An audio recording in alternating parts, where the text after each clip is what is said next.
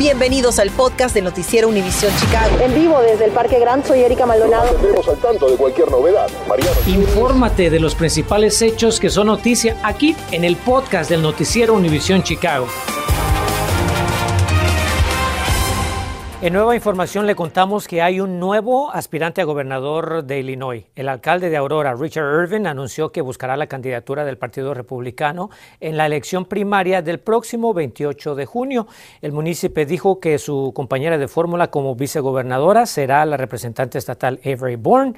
Cabe mencionar que actualmente hay otros cuatro aspirantes a la nominación republicana para desbancar al gobernador J.B. Pritzker, quien es eh, del Partido Demócrata. Analistas anticipan que el hombre más rico de Illinois, Ken Griffin, podría financiar la candidatura de Richard Irvin.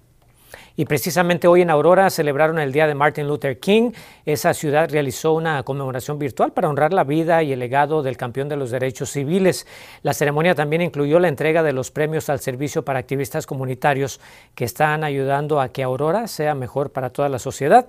La celebración anual, que tradicionalmente reúne a más de mil personas, tuvo que realizarse de manera virtual por segundo año consecutivo, esto debido a la pandemia. Y otra conmemoración del Día de Martin Luther King estuvo a cargo de la presidenta del condado Cook. Tony Prewinkle acudió al Centro Natural Sand Ridge para el Día del Servicio Comunitario en honor al legado del luchador por los derechos civiles. La funcionaria también agradeció a los voluntarios por sus labores de limpieza de basura y restauración ecológica que tienen un impacto directo en la salud y belleza de esa reserva forestal en South Holland. Las lecciones del Dr. King son la necesidad de equidad y poder a las comunidades. Eso es un regalo para todos nosotros. Estamos muy agradecidos con ustedes porque eligieron pasar el día haciendo labores ecológicas. Recordemos que estar en contacto con la naturaleza reduce el estrés. Y Winkle agregó que el personal de las reservas forestales siempre necesita voluntarios, así es que los interesados pueden visitar el sitio eh, que ven en pantalla. Bueno, no sé si lo tenemos, uh, señor director, para poder contribuir a la preservación ecológica en el condado Cook. Ahí lo tiene, es fpdcc.com para en caso de que usted esté interesado. Residentes de Pilsen realizaron esta tarde una protesta en contra de la renovación de permisos de operación de la planta Sims Metal Management. Natalie Pérez nos dice cuáles son las razones detrás de este reclamo. ¡Sims, cochinos! ¡Corruptos y asesinos!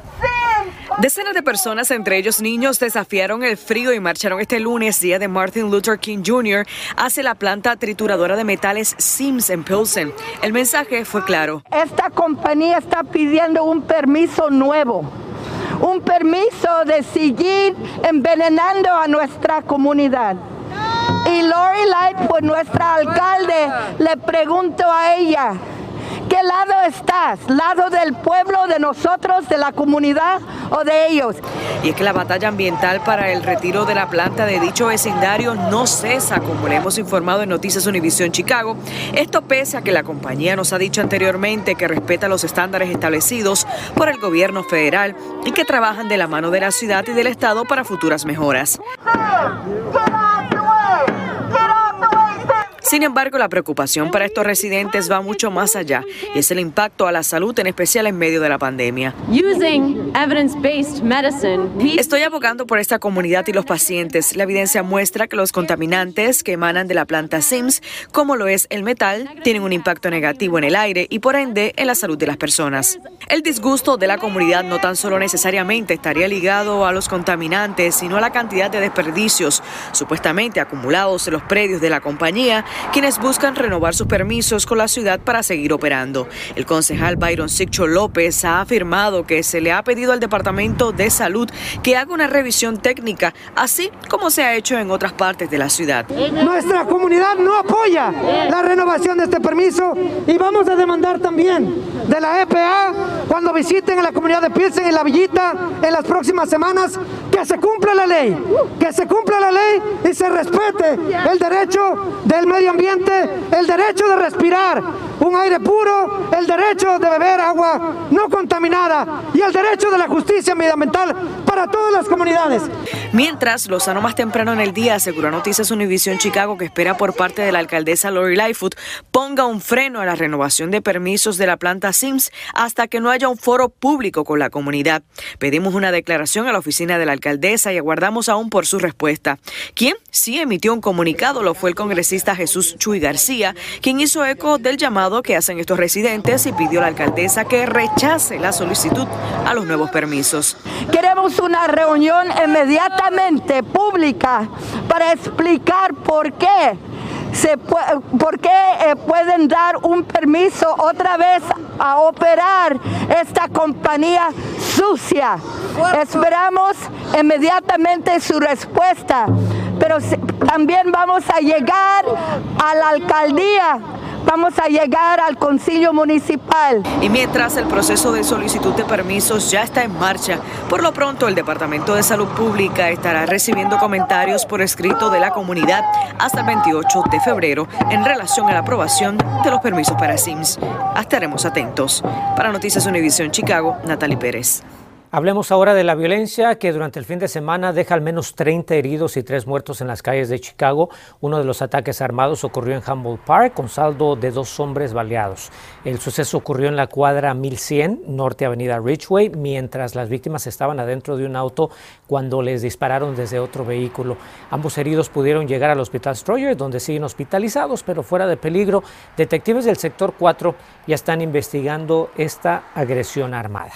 Las denuncias de supuesta agresión contra un estudiante de CPS y lo que responden las autoridades escolares.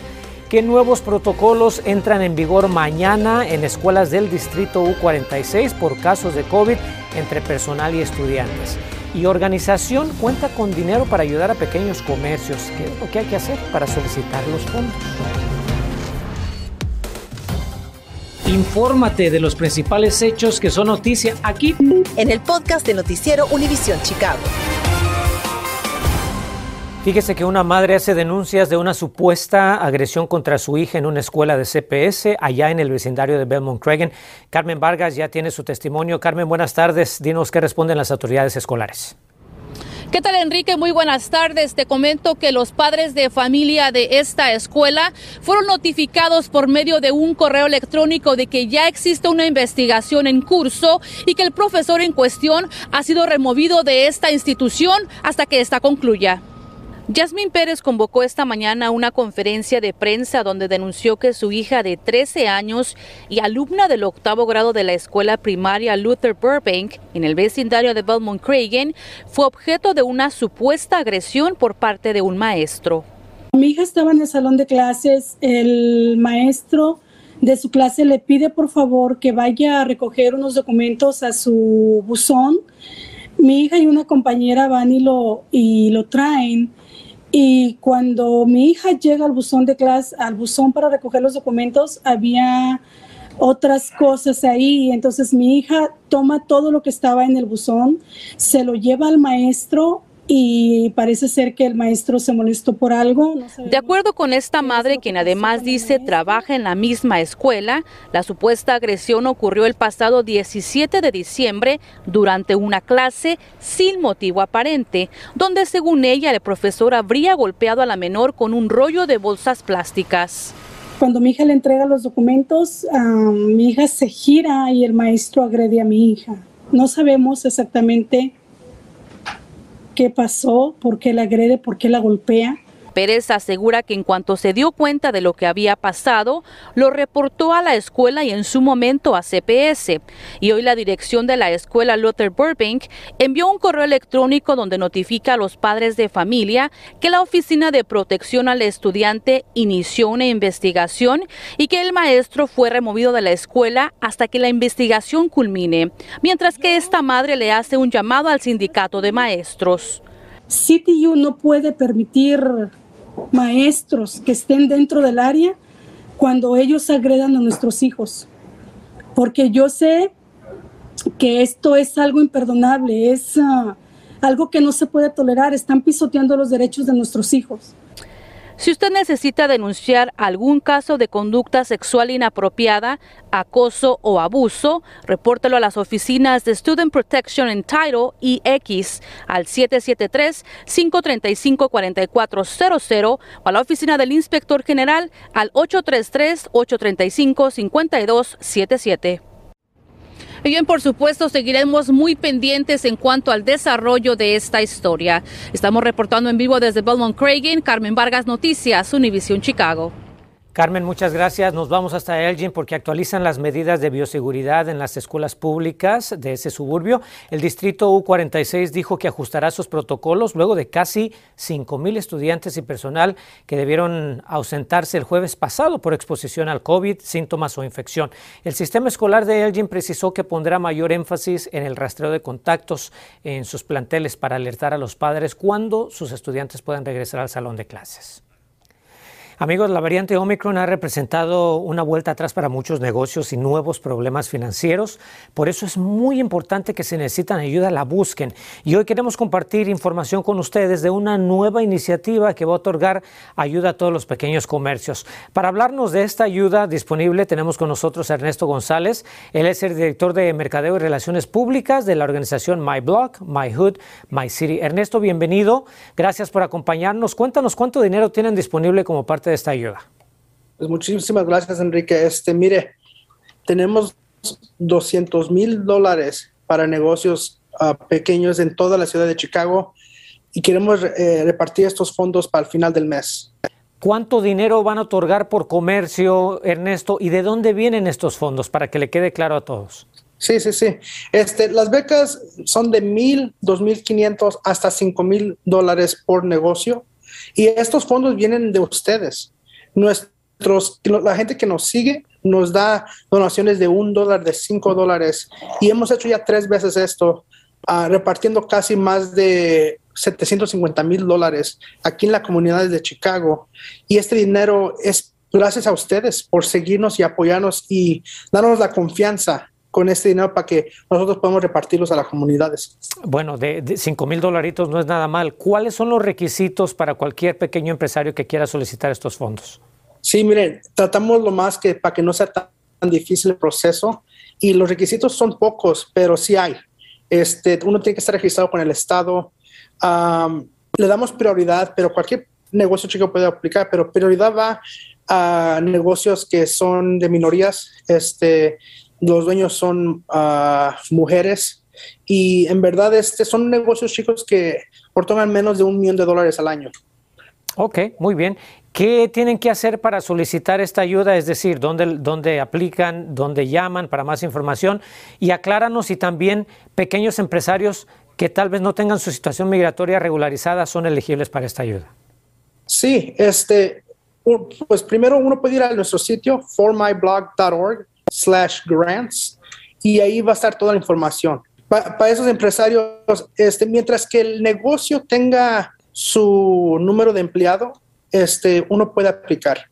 Este, tratamos lo más posible para no rechazar a nadie y en verdad estamos aquí para ayudar a la comunidad. Sí. Este, apliquen y si hay preguntas ahí, también hay un email que pueden mandarnos un mensaje para que nosotros podamos responder esas preguntas. ¿A qué te refieres cuando dices mientras tengan su número de empleado?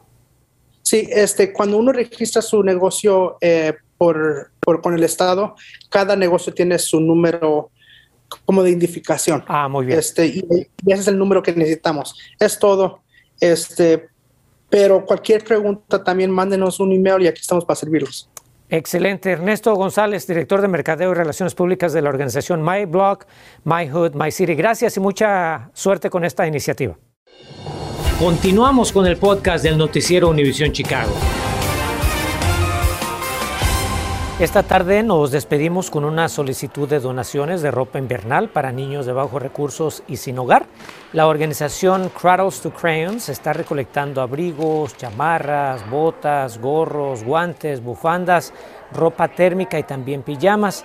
Los donantes de ropa infantil para el invierno tienen 34 puntos de entrega por todo Chicago y sus suburbios Para ubicar el punto de donaciones más cercano a usted, todo lo que tiene que hacer es visitar el sitio que está en pantalla. Apúntelo por favor, www.cradlesofcrayons.org. Esta es uh, una oportunidad de hacer una diferencia, ¿verdad? Para lo, los niños y la gente que lo necesite. Le agradecemos su sintonía, que tenga una linda tarde. Aquí le esperamos esta noche a las 10. Pásela bien. Gracias por escuchar el podcast del noticiero Univisión Chicago. Puedes descubrir otros podcasts de Univisión en la aplicación de Euforia o en univision.com diagonal podcast.